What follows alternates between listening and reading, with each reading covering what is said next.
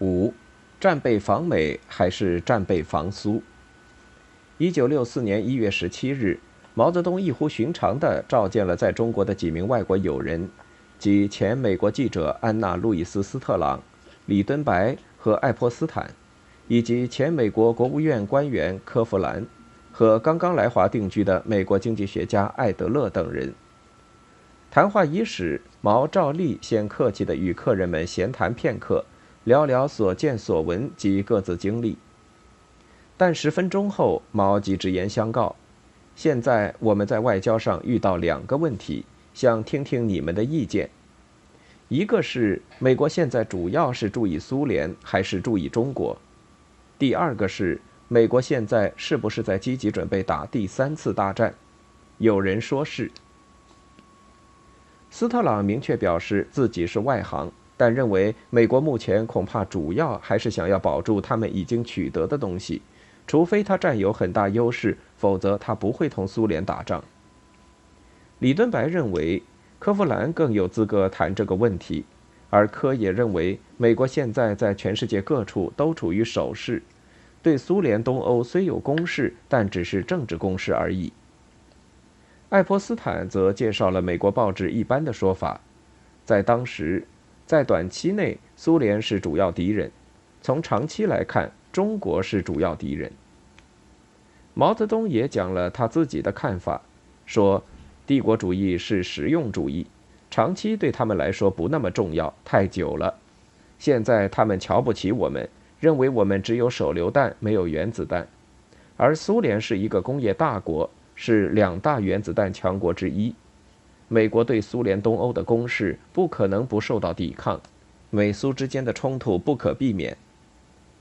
但他也承认，看一看历史，美国总是要到最后才参加国际战争。第一次大战如此，第二次大战也是如此。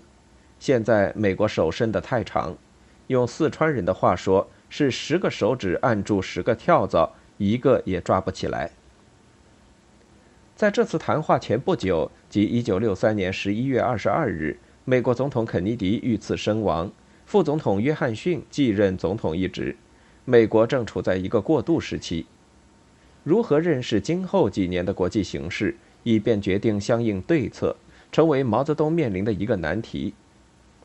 作为坚定的列宁主义者，毛始终坚定地相信，帝国主义就是战争。而他又曾不止一次地讲过，第一次世界大战打过之后，到第二次世界大战中间隔了二十一年，第二次世界大战到第三次世界大战中间，是不是有可能给我们同样多的和平时间来实现中国的工业化呢？在一九五六年初，毛泽东讲这个话的时候，当时距离第二次世界大战结束已经有十年时间。因此，他当时期望还能有十一至十二年的和平时期，而如今又过去了将近九年。如果按照二十一年和平时间的算法，距离新的世界战争的到来则只有两三年时间。相信战争不可避免，同时只看到美苏妥协，却看不到大规模战争迹象的毛泽东，不能不感到相当困惑。故尽管在中国的这几个美国人对美国国际事务和国家安全问题并无研究，毛泽东还是专门把他们找来，希望能够从他们那里得到一些见解。结果他发现，他们和他一样，也看不出美国有发动世界大战的迹象，而且相信美国短时间内也不会把中国当成自己的主要敌人。但是，总参谋部作战部四月二十五日向副总长杨成武提交了一份报告，杨五月九日上报给罗瑞卿，罗当天分送毛泽东等中央常委。报告中称，我们对国家经济建设如何防备敌人突然袭击问题专门进行了调查研究。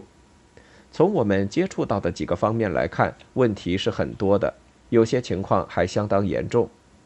一工业过于集中，十四个一百万人口以上的大城市就集中了约百分之六十的主要民用机械工业，百分之五十的化学工业和百分之五十二的国防工业，包括飞机制造工业的百分之七十二点七，舰艇制造业的百分之七十七点八，无线电工业的百分之五十九，兵器制造工业的百分之四十四。二，大城市人口多。据1962年底统计，全国有14个100万人口以上的城市，有20个50万至100万人口的城市。这些城市大部分都在沿海地区，易遭空袭。战时如何组织城市防空、疏散城市人口、保障坚持生产、消除空袭，特别是核袭击后果等问题，尚无有效措施。三，主要铁路枢纽、桥梁和港口码头一般多在大中城市及其附近，易在敌人轰炸时一起遭到破坏。同时，这些交通要点都还缺乏应对敌人突然袭击的措施。战争初期，交通可能陷入瘫痪。四，所有水库紧急泄水能力都很小。我国现有容量达到一亿至三百五十亿立方米的大水库二百三十二个，其中五十二个位于主要交通线附近，有十七个位于十五个重要城市附近。此外，尚有不少中小型水库位于政治、经济、军事要地和交通干线的要害位置。被同时破坏后，北京市及周围广大地区将遭洪水冲击，并且危及天井。我们认为，上述问题是关系到全军全民和直接影响卫国战争进程的一些重大问题，建议由国务院组织一个专案小组，根据国家经济的可能情况，研究采取一些切实可行的积极措施，以防备敌人的突然袭击。还在一年前，毛泽东就在强调备战问题了。总参谋部作战部的这份报告正是基于毛对战争危险的估计而调查起草的。他的结论又再度触动了毛泽东对战争可能很快到来的那根敏感的神经。显然，如果从两次世界大战之间和平年代的时线来看，新的世界战争爆发的时间可能就在几年之内。注意到这一点。毛泽东随后即对中央计划小组汇报的“三五”计划提出了疑问，对李富春等按照他此前继续调整的方针制定的以农轻重为序、着重恢复农业生产和人民经济生活的计划方案表示不大赞成，说甘肃酒泉和四川攀枝花钢铁厂还是要搞，不搞我总是不放心，打起仗来怎么办？到了二十七日。毛泽东在中共中央常委会上的说法就变得更加清晰和坚决，他明确提出了三线建设主张，说沿海边疆地区是第一线，京广线沿线中部地区，包括包钢、武钢、湘潭钢铁厂等，都属于第二线，西南西北腹地是第三线，第三个五年计划的重点建设应当放到第三线上来。毛解释说。我们不是帝国主义的参谋长，不知道帝国主义哪天会发动战争，但不能再拖了。我们必须马上做准备。在原子弹时期，没有后方是不行的，要准备上山。上山总还要有个地方。罗瑞卿讲到总参作战部的报告内容时，毛泽东特别插话称：“北京出了问题，只要有攀枝花就解决问题了。北京淹了，有攀枝花吗？”刘少奇和邓小平随后都补充说：“这是因为酒泉过去和西南一样是大后方，现在变了，也算二线。因为北面出了大修正主义，西北的概念变了。到时候我们也要学蒋介石那样，靠西南吃饭，往西南钻。”六月八至十一日，毛泽东在中央工作会议上多次谈到战备问题，他重申。只要帝国主义存在，就有战争危险。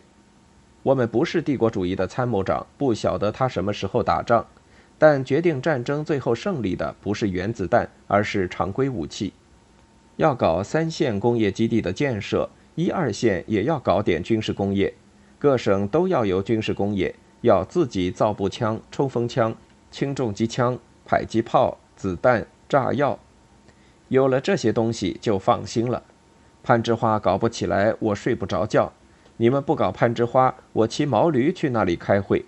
没有钱，拿我的稿费去搞。十六日，毛泽东在对各大区书记的讲话中又谈到三线建设问题，称：几年前我们计划北顶南放，我看不一定从南边先开始。敌人一定要从东北来，还是日军的老路？我看不一定。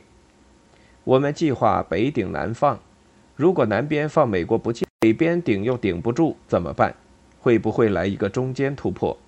比如美国可能搞空降兵占领北京，敌人有可能走八国联军的老路，从天津塘沽进来。总而言之，要准备打，各地要赶快趁和平时期搞点枪。等到打起来割断了，就搞不成了。进入到七月间，毛泽东已经再明确不过的说明了他之所以要在攀枝花建钢铁基地的原因。他在政治局会上指出，我们不能只注意东边，不注意北边；只注意帝国主义，不注意修正主义，要有两面作战的准备。但是毛泽东这时对战争形势的估计，更多的还是基于历史经验，在时间上所做的计算。因此，八月初爆发东京湾事件，毛也并不感到意外。他得知消息后，仍旧认为自己的判断不错。他当即下令改变原定去黄河沿岸考察的计划，批示道：“要打仗了，我的行动得重新考虑。”按照毛泽东年初对外国党领导人的谈话精神，中国党从今以后对外要实行“三斗一多”，这就是对帝国主义要斗，对修正主义要斗，对各国反动派要斗，要多援助反对帝国主义的、革命的和马列主义的政党和马列主义派别。因此，中共中央这时已经多次向越南方面做过承诺。并且通过中越老三方会议的形式，具体商量过在必要条件下出兵援越的问题。按照三方会商的结果，中方曾明确表示：美国走一步，中国走一步；美国出兵，中国也出兵。就在美国轰炸越南北方几天前，毛泽东还亲自对越南党的领导人表态说：如果美国人轰炸越南北方，或在越南北方登陆，我们就要打了。我们的军队想打仗，他要想想，中国人不是没有腿的，美国人能出兵，中国人就不会出吗？但是毛泽东真的希望直接与美国交战吗？非也。毛对战争形势的判断及高度戒备，说到底还是笃信列宁主义意识形态的结果。其反复计算战争爆发的时间。并不是盼望战争早来，而是在相信战争不可避免的情况下，希望能够早有预防和准备罢了。注意到东京湾事件发生后，美方公开解释说事发突然，上面并不知情，似无扩大事态的态度，毛马上不提打仗的事，他转而开始劝说越南方面不要去惹美国。他明确讲，看来美国人不想打。你们不想打，我们也不一定想打，几家都不想打，所以打不起来。最好在今后十年至十五年内，只打像现在这样的仗，不打大仗，只打小仗，像南越那样。对于越南党领导人关于东南亚如果发生战争会起很大变化，这个地区共产党都有基础，搞革命一定胜利的说法，毛泽东表示说。整个形势的变动要经过艰苦斗争，国际形势没有大变动，泰国和缅甸不能完全解决，但南越和老挝问题可能基本上解决。因此，他表示很赞成越共中央政治局关于采取巧妙办法不去招惹美国的决定。当然，毛泽东仍是两手准备。一方面，他非常重视美国不想扩大战争的任何蛛丝马迹，并且基于历史经验，怀疑美国会基于社会制度的对立而发动对中国的战争。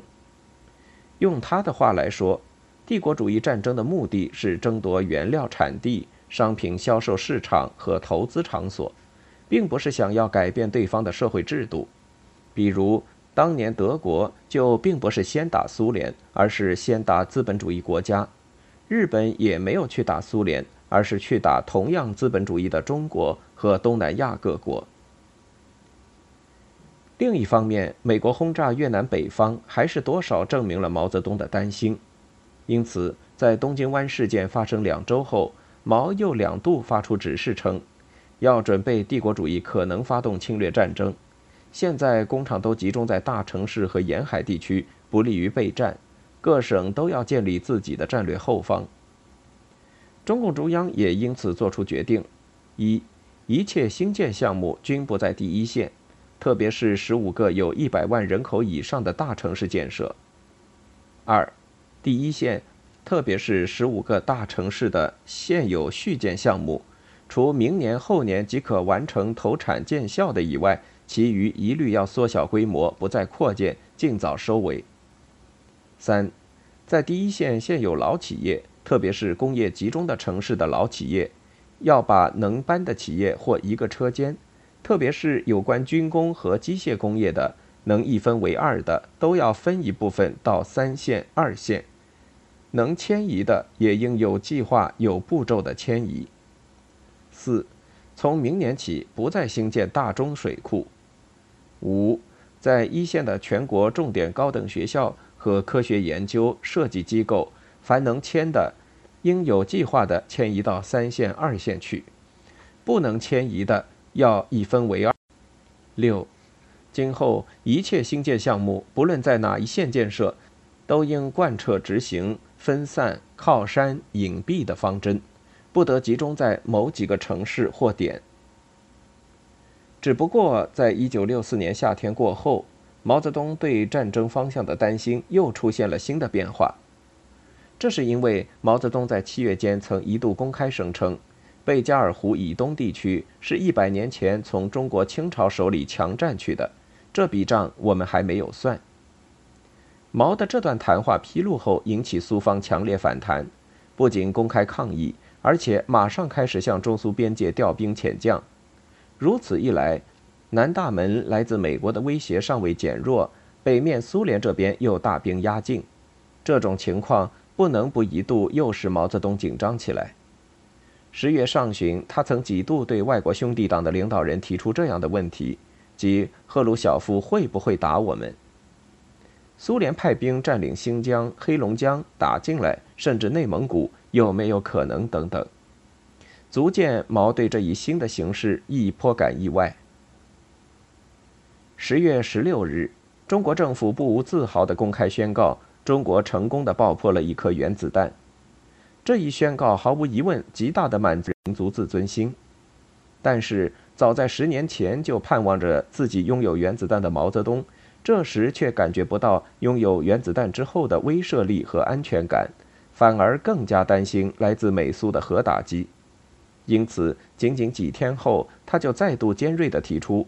必须立足于战争，从准备大打早打出发，积极备战，立足于早打大打打原子战争。强调我们不仅要在战略部署、后方设施、作战准备和国防工业建设等方面充分注意这个问题，同时也要在国民经济建设方面充分注意这个问题。